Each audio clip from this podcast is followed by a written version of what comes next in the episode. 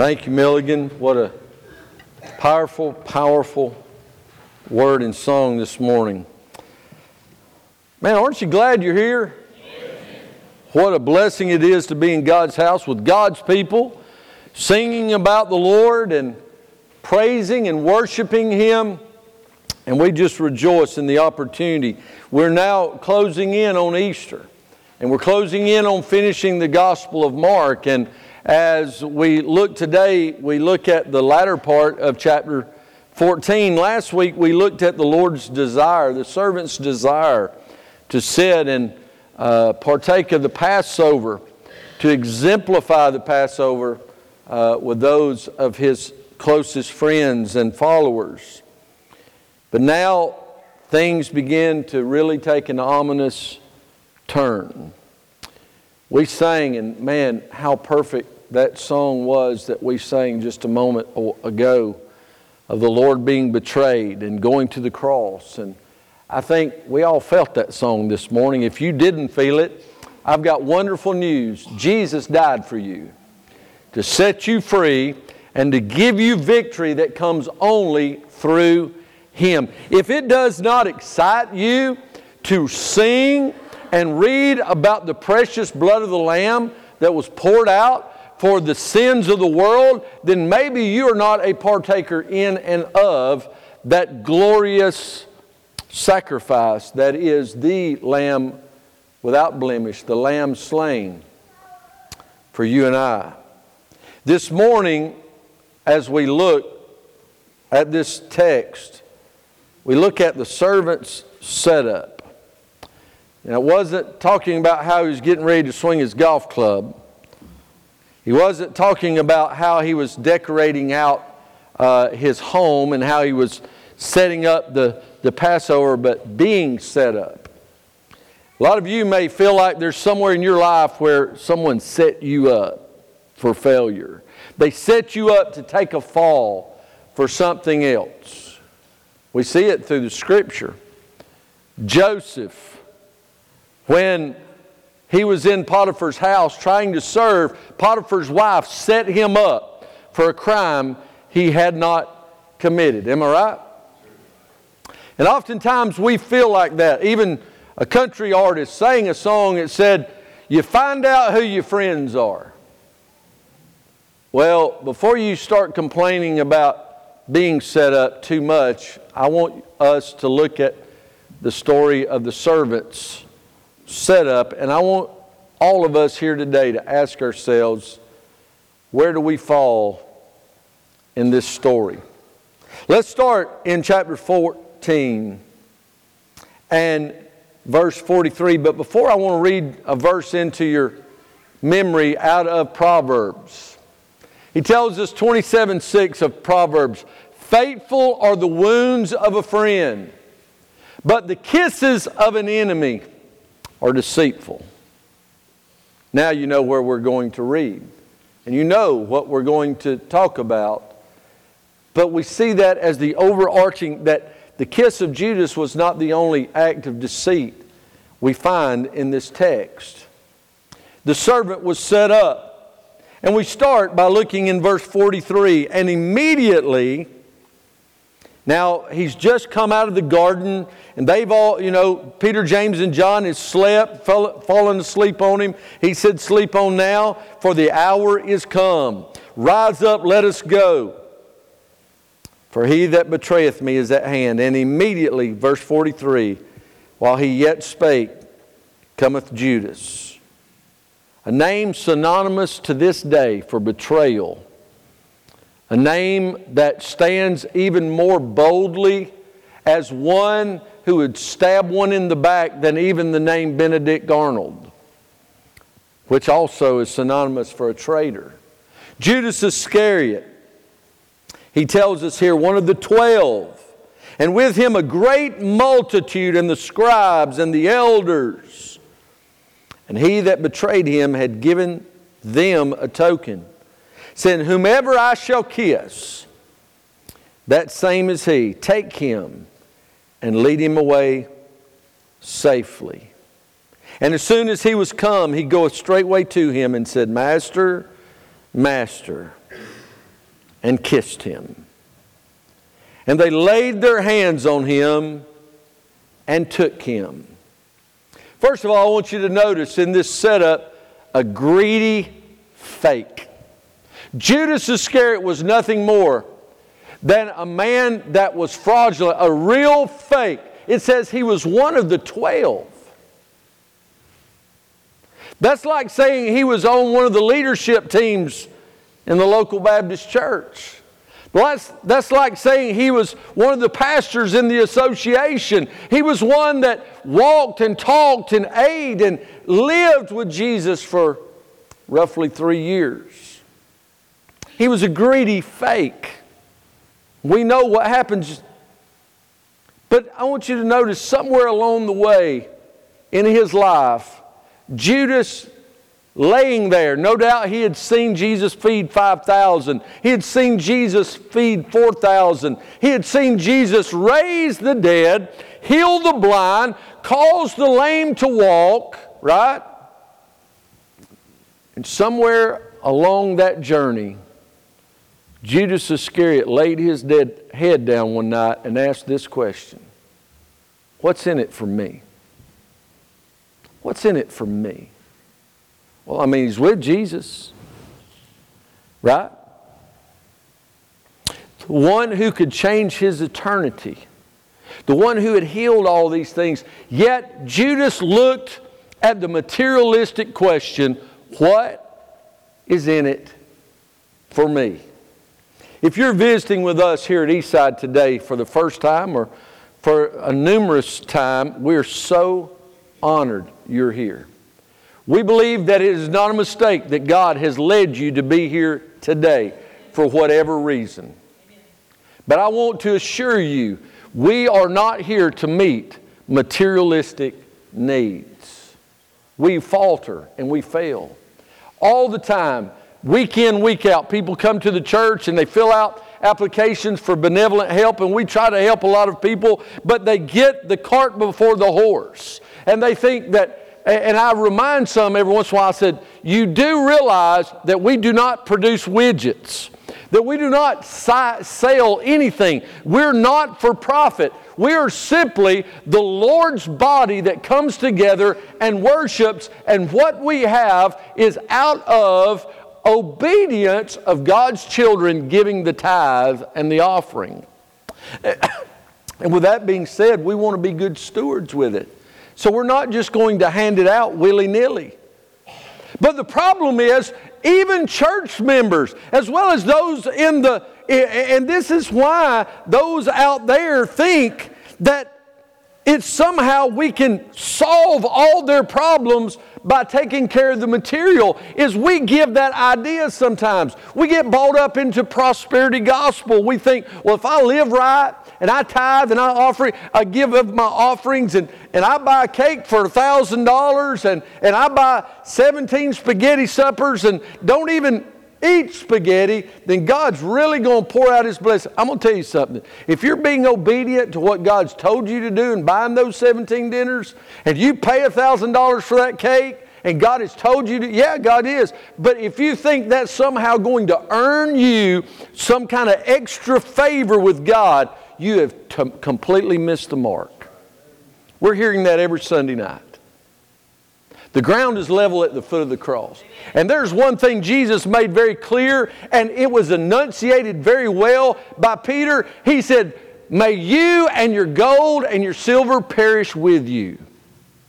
When they tried to buy the gift of the Holy Spirit. And one said, Hey, come, give me. And they said, Silver and gold have I none, but what we have we'll give you.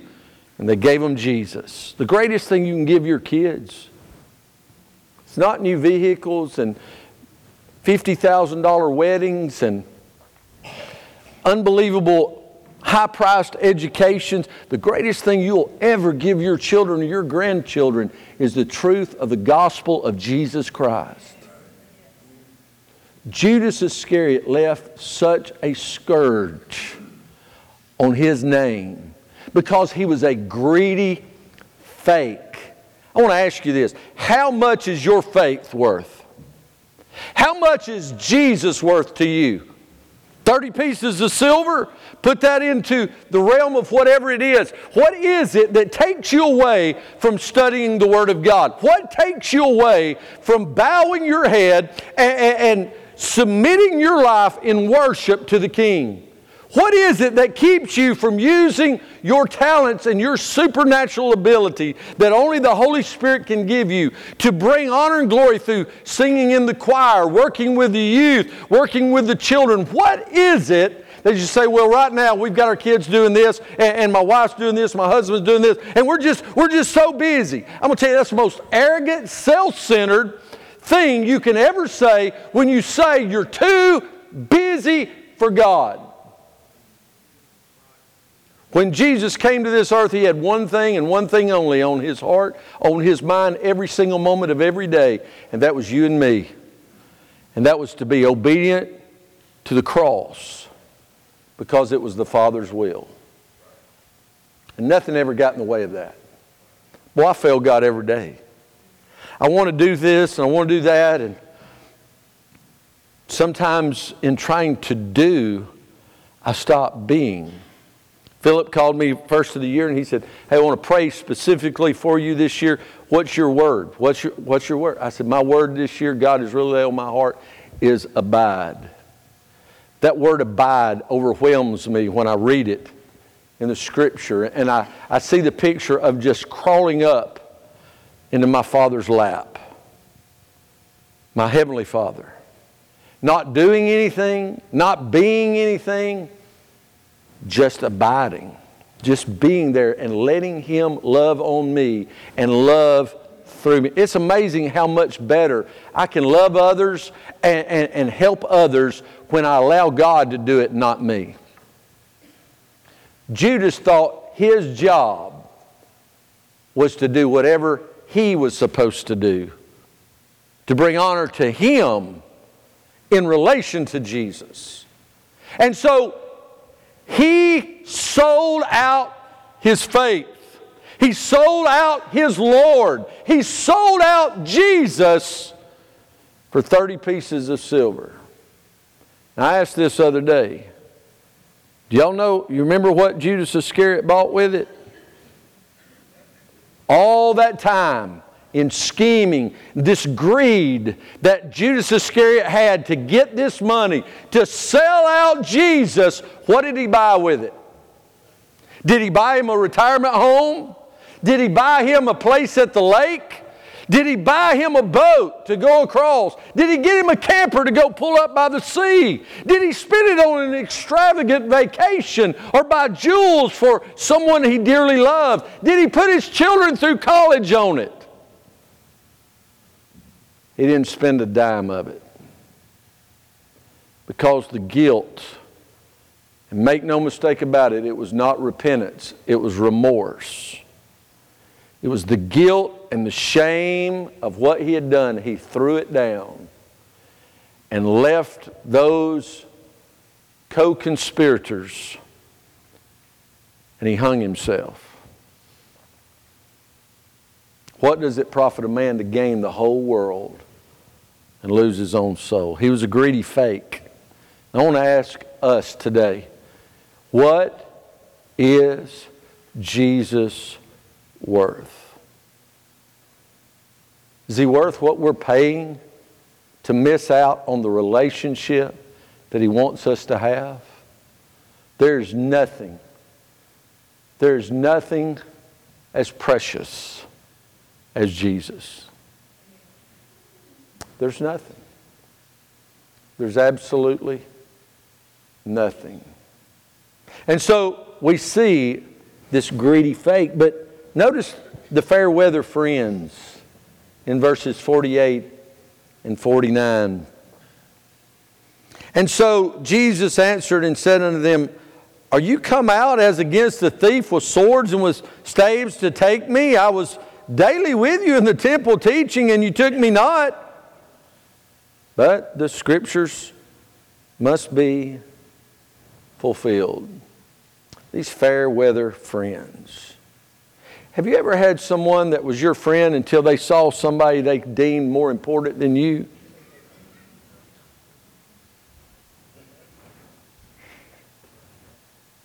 Preachers are the worst.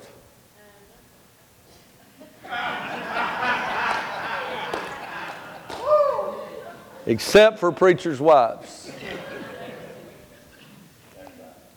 But she's witnessed it standing beside me, staying at a Southern Baptist convention, whether you're at a judge's conference or a banking convention or a farming convention or whatever, and you see somebody you haven't seen in a while, and they say, "Hey, how you doing? Everything good? Yeah, it's good to see you." Now, that's what y'all know what I'm talking about. They're looking for somebody more important than you. Oh man, hey, it's good to see. I got, I got. Uh, I'm just leaving. Some of them finally is just honest now. Fair weather friends. I'm to tell you who your friends are. Tracy Lawrence asked that in the song. I'm to tell you who your friends are. Your friends are the ones when you're in the hospital and you're in need. And they don't just say pray and put some praying hands on Facebook, they pray for you. Prayer's more than an emoji. It's more than just saying it, it's doing it. Don't say it and don't do it. You're a liar. I was convicted now. I'm just going to tell you, I was a fair weather friend. Hey, preacher, pray for, okay, I'll do that. And God said, You a liar. You know how I, I, try to keep from doing it now, Mike? You know how I try? If Mike walks up to me this week and says, Hey, preacher, I need you to pray for our, our office or pray for somebody that works for me, I say, Okay, let's pray. That's the way I hold myself accountable because I fail people.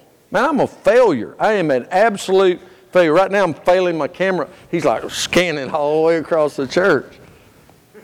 I've been a fair weather friend. You've been a fair weather friend. Somewhere along the way, you've let somebody down. Jesus has never let anyone down. He said, Where were you? Why didn't you take me in the temple? Why didn't you? Why now? What, what's the deal? Here's the problem. Judas says, What's in it for me? But Fairweather Friend says, What have you done for me lately? You were supposed to come set us free from the Romans. What good are you? I mean, come on, we're still under bondage. Nothing has changed. But in a matter of hours, literal literally, eternity would change. But they were too short sighted to see it. He'd been telling them all along, had he not? One of the accusations, oh, he said that he was going to tear down this temple. That's exactly what he did, but it wasn't the stones of Solomon, it was the temple of God. Fair weather friends, what have you done for me lately? We're so short sighted, we have such short memories. We live in such a transient society to where we don't put our roots down. People don't join, people don't baptize, get baptized. We don't want to be dedicated to anything so we can hop around and we can continually seek our agenda and our fulfillments rather than being held accountable to anyone and anything. The truth is, we are fair weathered friends when we won't say, Yes, Lord, yes. You say yes to what? If you say yes, Lord, that means to everything and anything.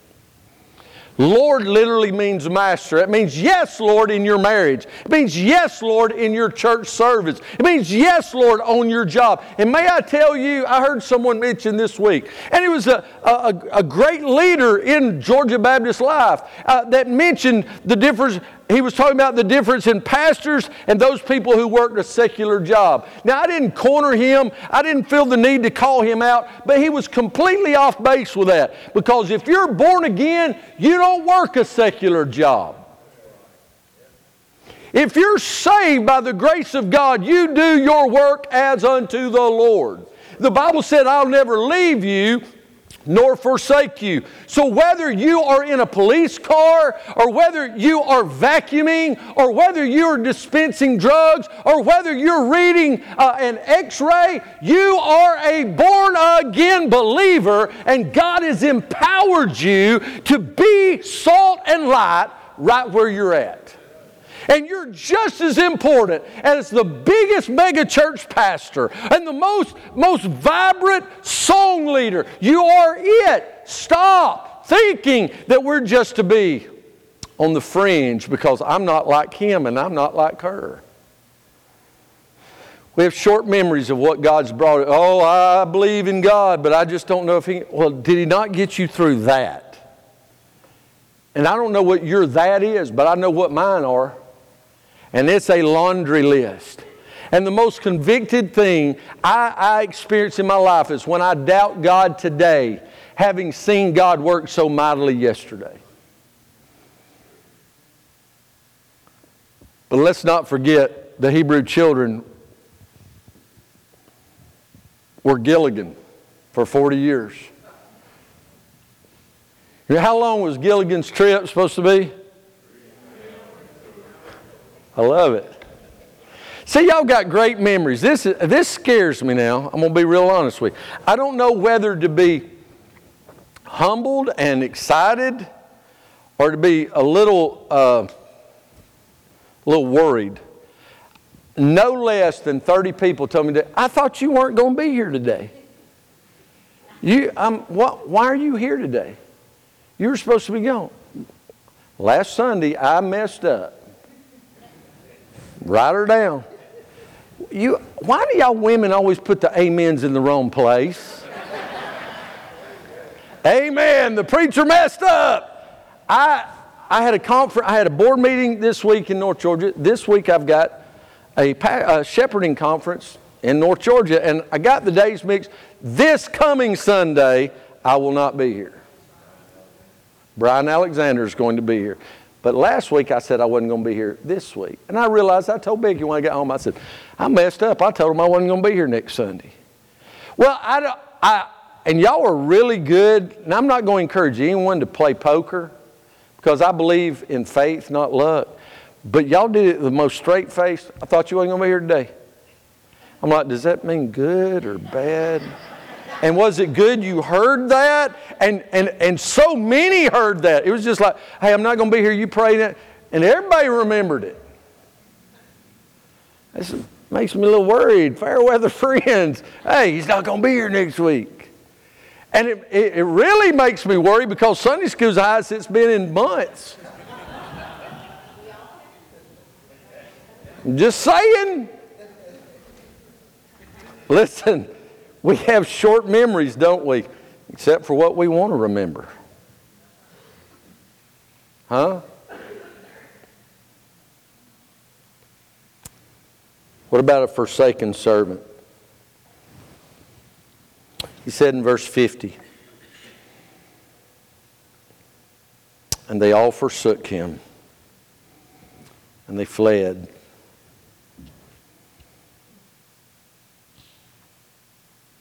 And there followed him a certain young man having a linen cloth cast about his naked body, and the young men laid hold on him. Many believe this is John Mark. He's writing of himself here. And he left the linen cloth and fled from them naked. The forsaken servant. The one who had healed him the one who had fed them, the one who had wept over them, the one who had wept with them, the one who had healed and cured and raised and blessed. But beside all that, the one who was coming to give his life a ransom.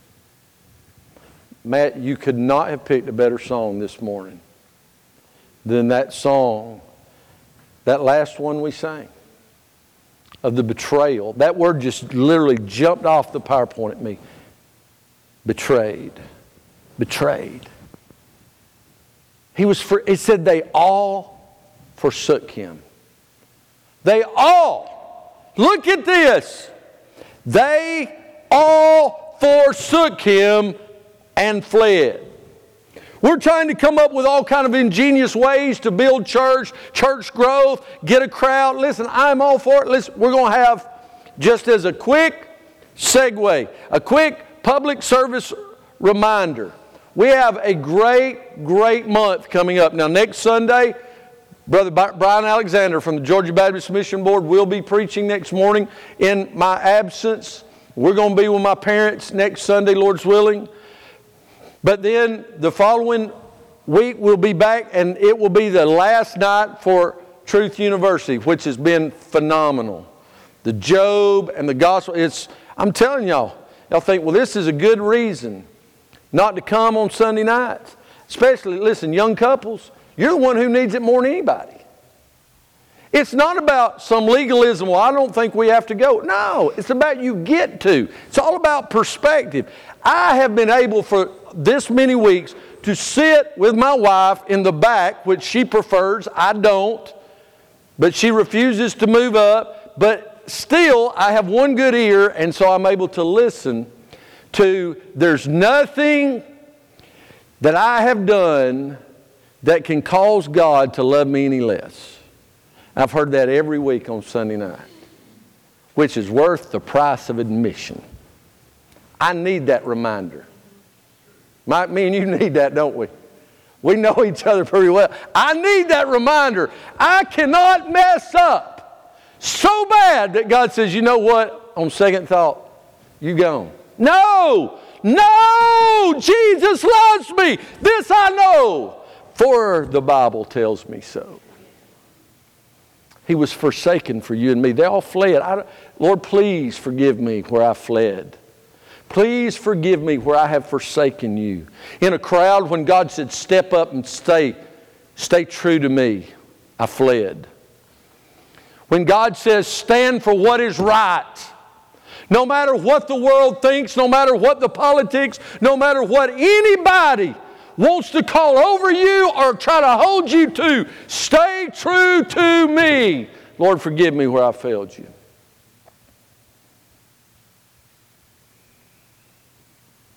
The forsaken servant, think about this, he was forsaken by his friends.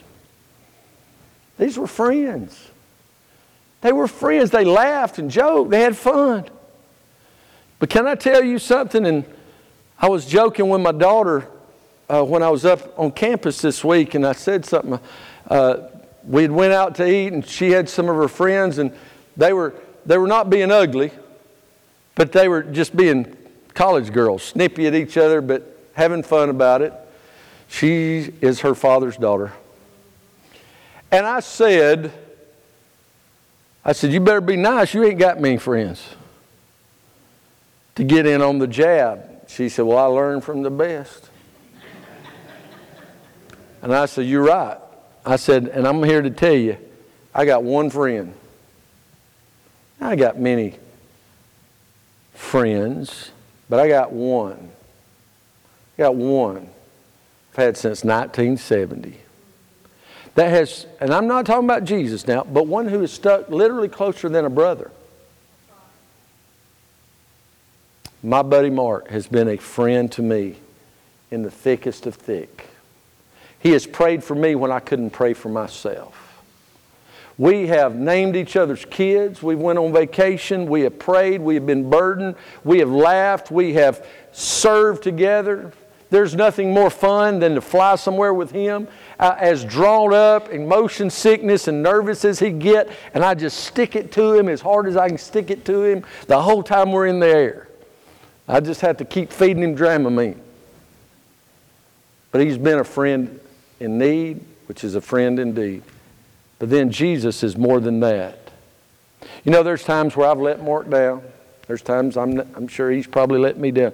But there's never been a time Jesus ever let me down. How about y'all? Jesus ever let you down?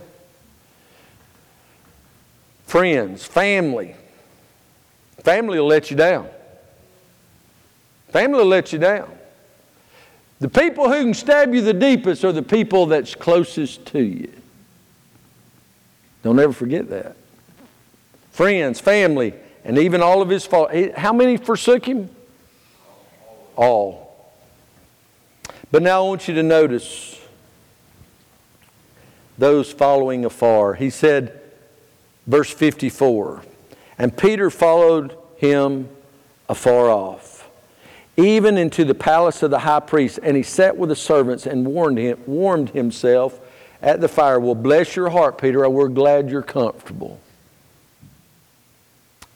He followed from afar. He was close enough to watch. We like that, don't we?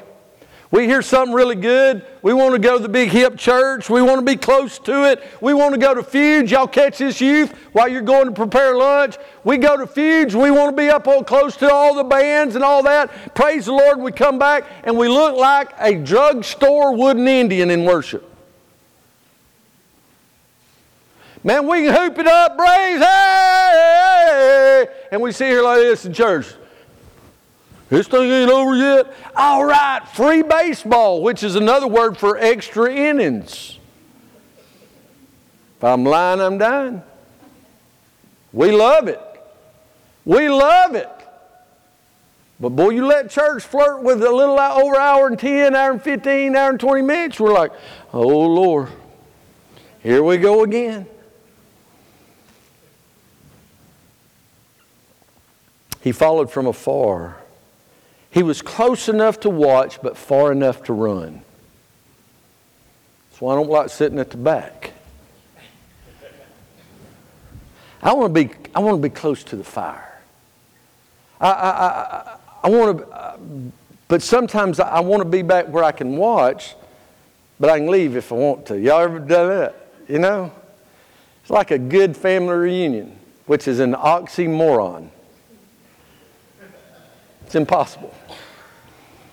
You know, I want to I want to get there late. I want to leave early. If I go, don't box me in. I'm going to park in a ditch if I have to so nobody can park in front of me. Because when I'm going and I put that thing in gear, I ain't going to wait and have to holler at somebody to come out there and say their goodbyes seven different times before they come move for me to leave. Y'all with me? Come on now. Listen, I don't even like half the people I love. don't sit there a. I didn't say I don't love them. Y'all know exactly what I'm talking about. Listen, he followed from afar because he wanted to be close enough to see what happened, but far enough away he could run if the pressure got too high. That's why we don't put our roots down in the local church because we're afraid. We're afraid Philip may ask us to do something. My, uh, Matt or Michelle may say, hey, why don't you come do this? Pastor may want me to, I'm going I'm to stay back here and watch. But I want to be ready to run. Peter wanted to be close enough to want.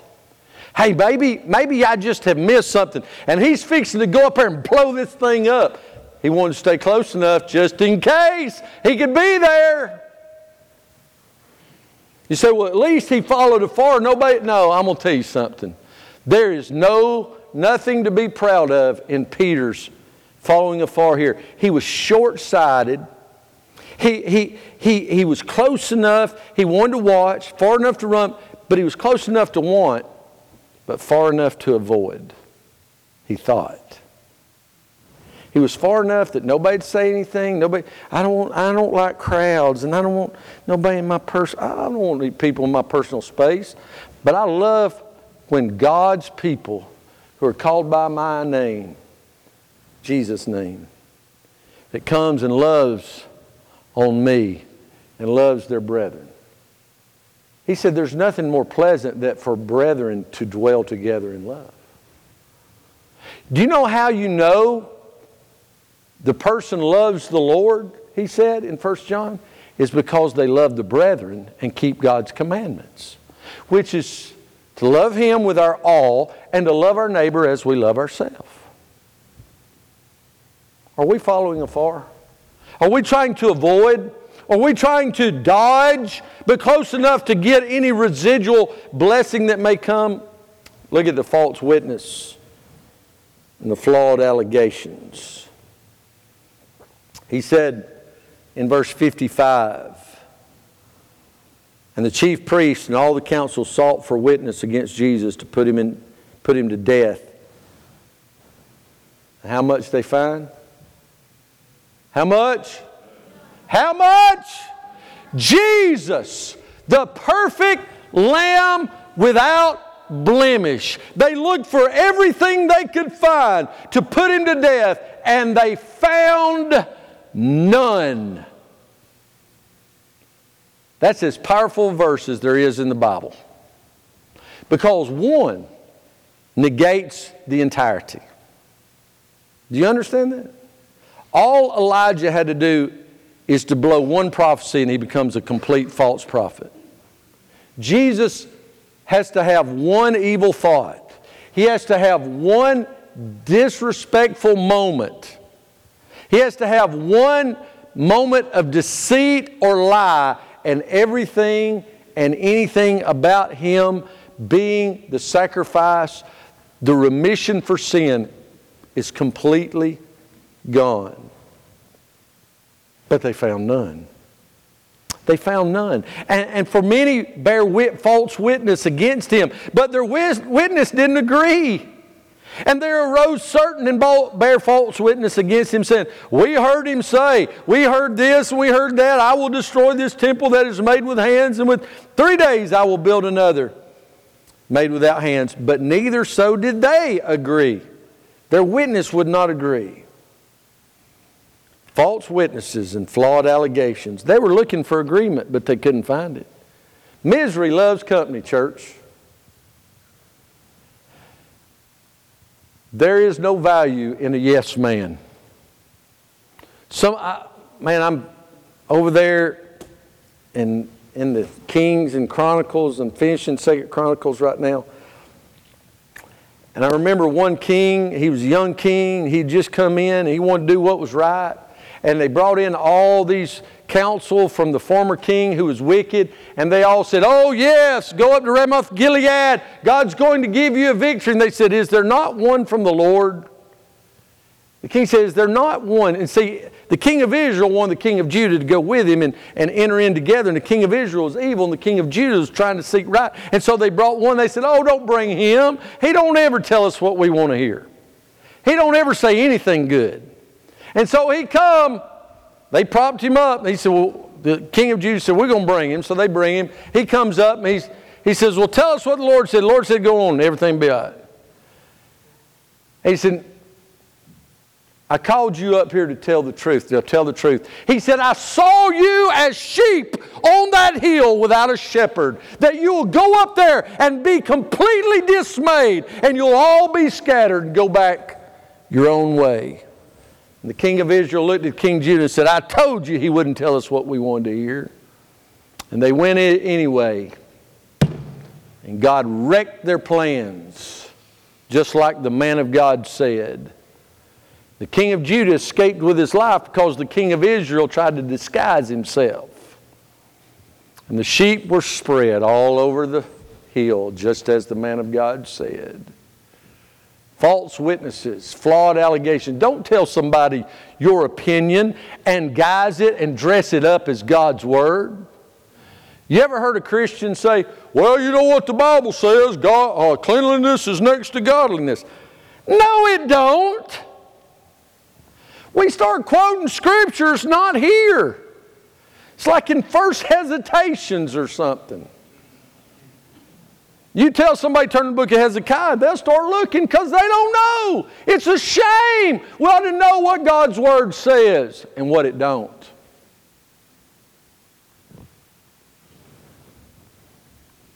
Church, stay away from false witnesses. They were looking for agreement. Were, it was all hearsay, but no one agreed. And every story was totally, completely different. But you know what? You and I, I I've been to Guatemala. We're going back, Lord's willing, first week of June. And we'll go down there and through interpreters, we'll tell them the same story that their pastors and friends know in God's Word that they speak in a, a different language. And we will go minister to those children in that public school, almost 1,100 kids. I'm going to tell you something. Give a dollar for every kid. You want to do something mighty? Church, give a dollar for every kid. You say, I don't, I don't need a cake and I don't need. I don't care if you buy a cake or not. Just write a check. Because those children, those lost people in Sololá, Guatemala, where the pastor Barrios and his family are starting a church with young couples that need the Lord. Listen, God has led us to go come alongside them, to go out and visit and to encourage them, not just in June, but in the days and months and years to come. What I'm telling you is whether it's in the gypsy villages of Ukraine, or whether it's in the shore on the shores of Discovery Bay, Jamaica, or whether it's in the villages of the interior of Honduras or Mexico or Nicaragua or in the schoolhouse in Sololá, the word never changes.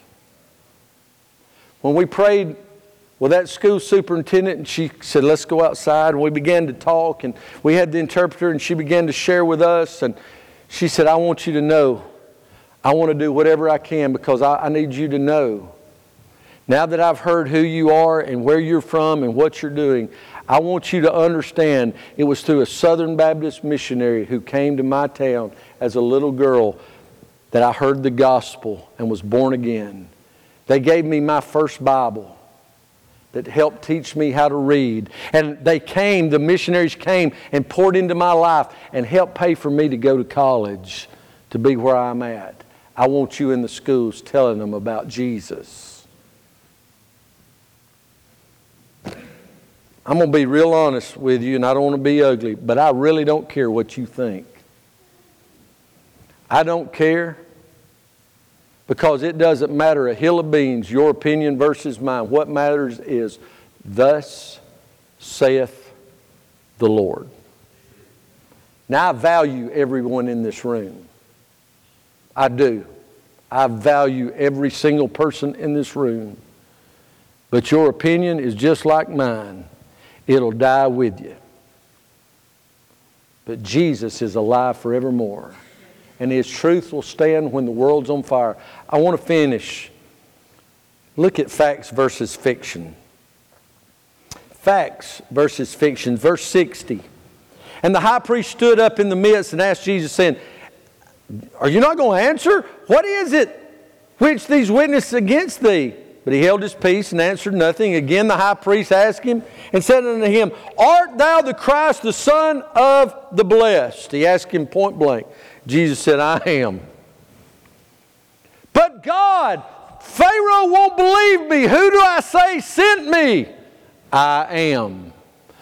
Who are you, Jesus? I am. And both of them are in agreement.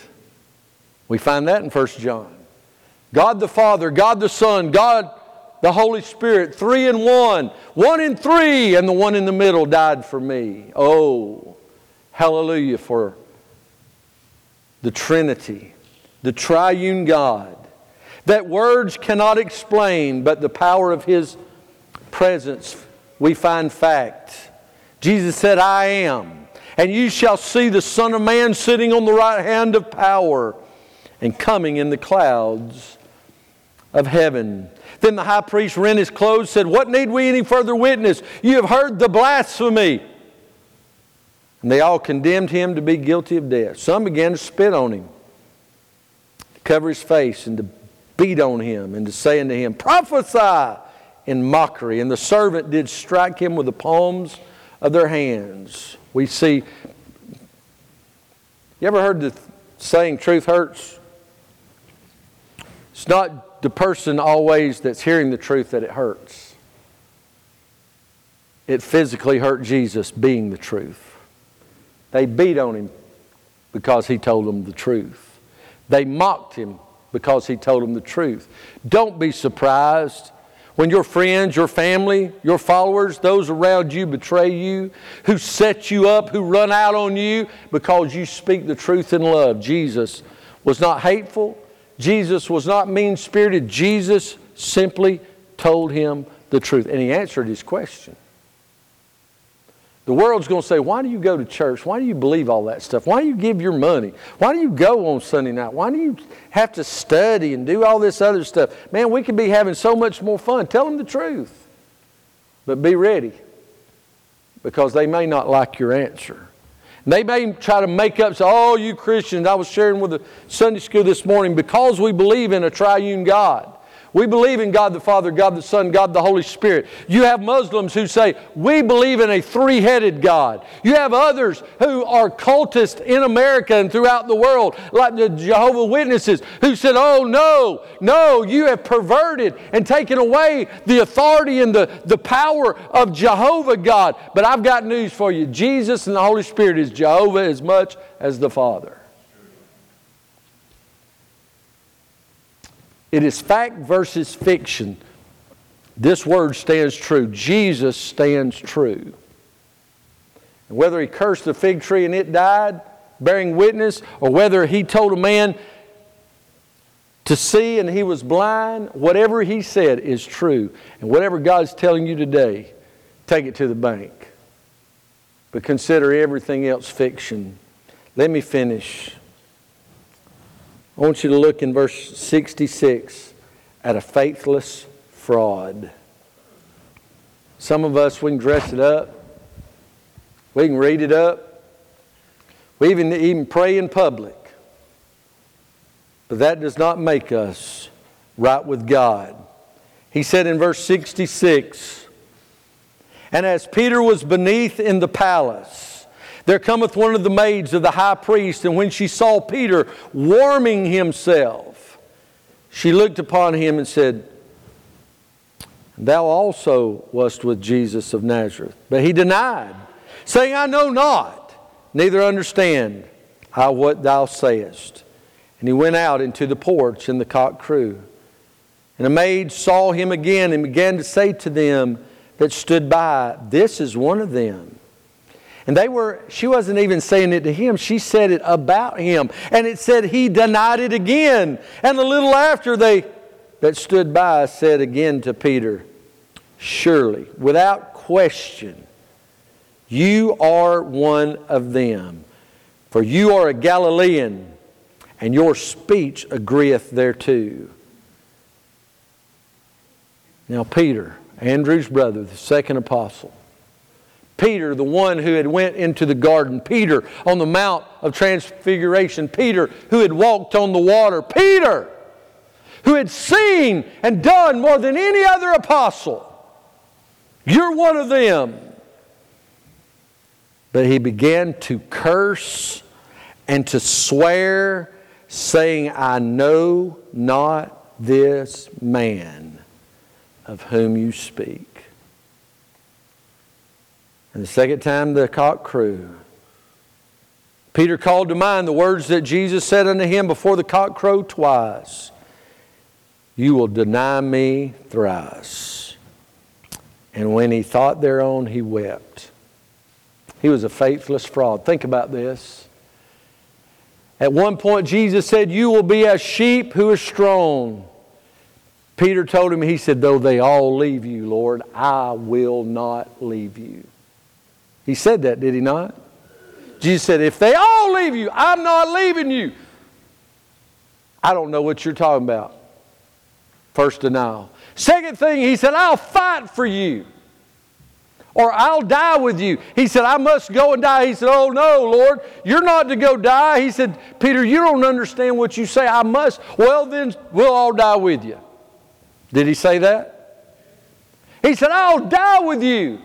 And now he stood over by the fire, and the second time he said, I, don't, I, I am not one of them. And then the third, he said, I'll fight for you. In verse 47, we see where one of them that stood by, and we know from other gospels, it was Peter, drew a sword and smote a servant of the high priest and cut off his ear. He said, I will fight for you. And hours later, mere hours, the third time, Peter denied him. And the cock crowed twice. I want you to understand something. Even that chicken confessed and was obedient to God's power and authority. You believe that? What come before the chicken or the egg? Well, the chicken did, but I can tell you one thing. The chicken was created by God, and God told him to, to crow, he crowed. And he called to witness the deceit and the faithless fraud Peter was. Some of us, we come week in, week out, and don't even do what the chicken knew to do. That's just simply be obedient and follow the Lord. As they come to the instruments, as they come, I want you right now, without worrying about closing up shop because you're going to stay and have spaghetti. I want you to ask yourself, am I part of the setup? Am I part of the setup? Is my life setting up Jesus for failure in front of the world? Is my example nothing but greed? Am I a fraud? Am I not following where God said? Am I staying too far away or am I drawing close to Him? Lord, is it I? Is it I? If you don't know Jesus as your Lord and Savior, don't be a Judas. Don't sell him out for the things of this world. Moses, in, in contrast, the Bible says, gave up sin for a season to be obedient, and his faith was accounted unto him for righteousness. Will you trust Jesus today? Not my words, but the Word of God, that Jesus loved you. Jesus loves you. Jesus will love you if you will come and confess your sins and say, Jesus, Lord God Almighty, forgive me my sins. Come into my life and save me that I may be reborn of the Spirit and confess you in the truth that only you are. Whatever you need to do to draw to Him, come come today. May we leave different than when we got here today. That is my prayer. May it be yours. Stand and come. Come to Jesus. Come to Him.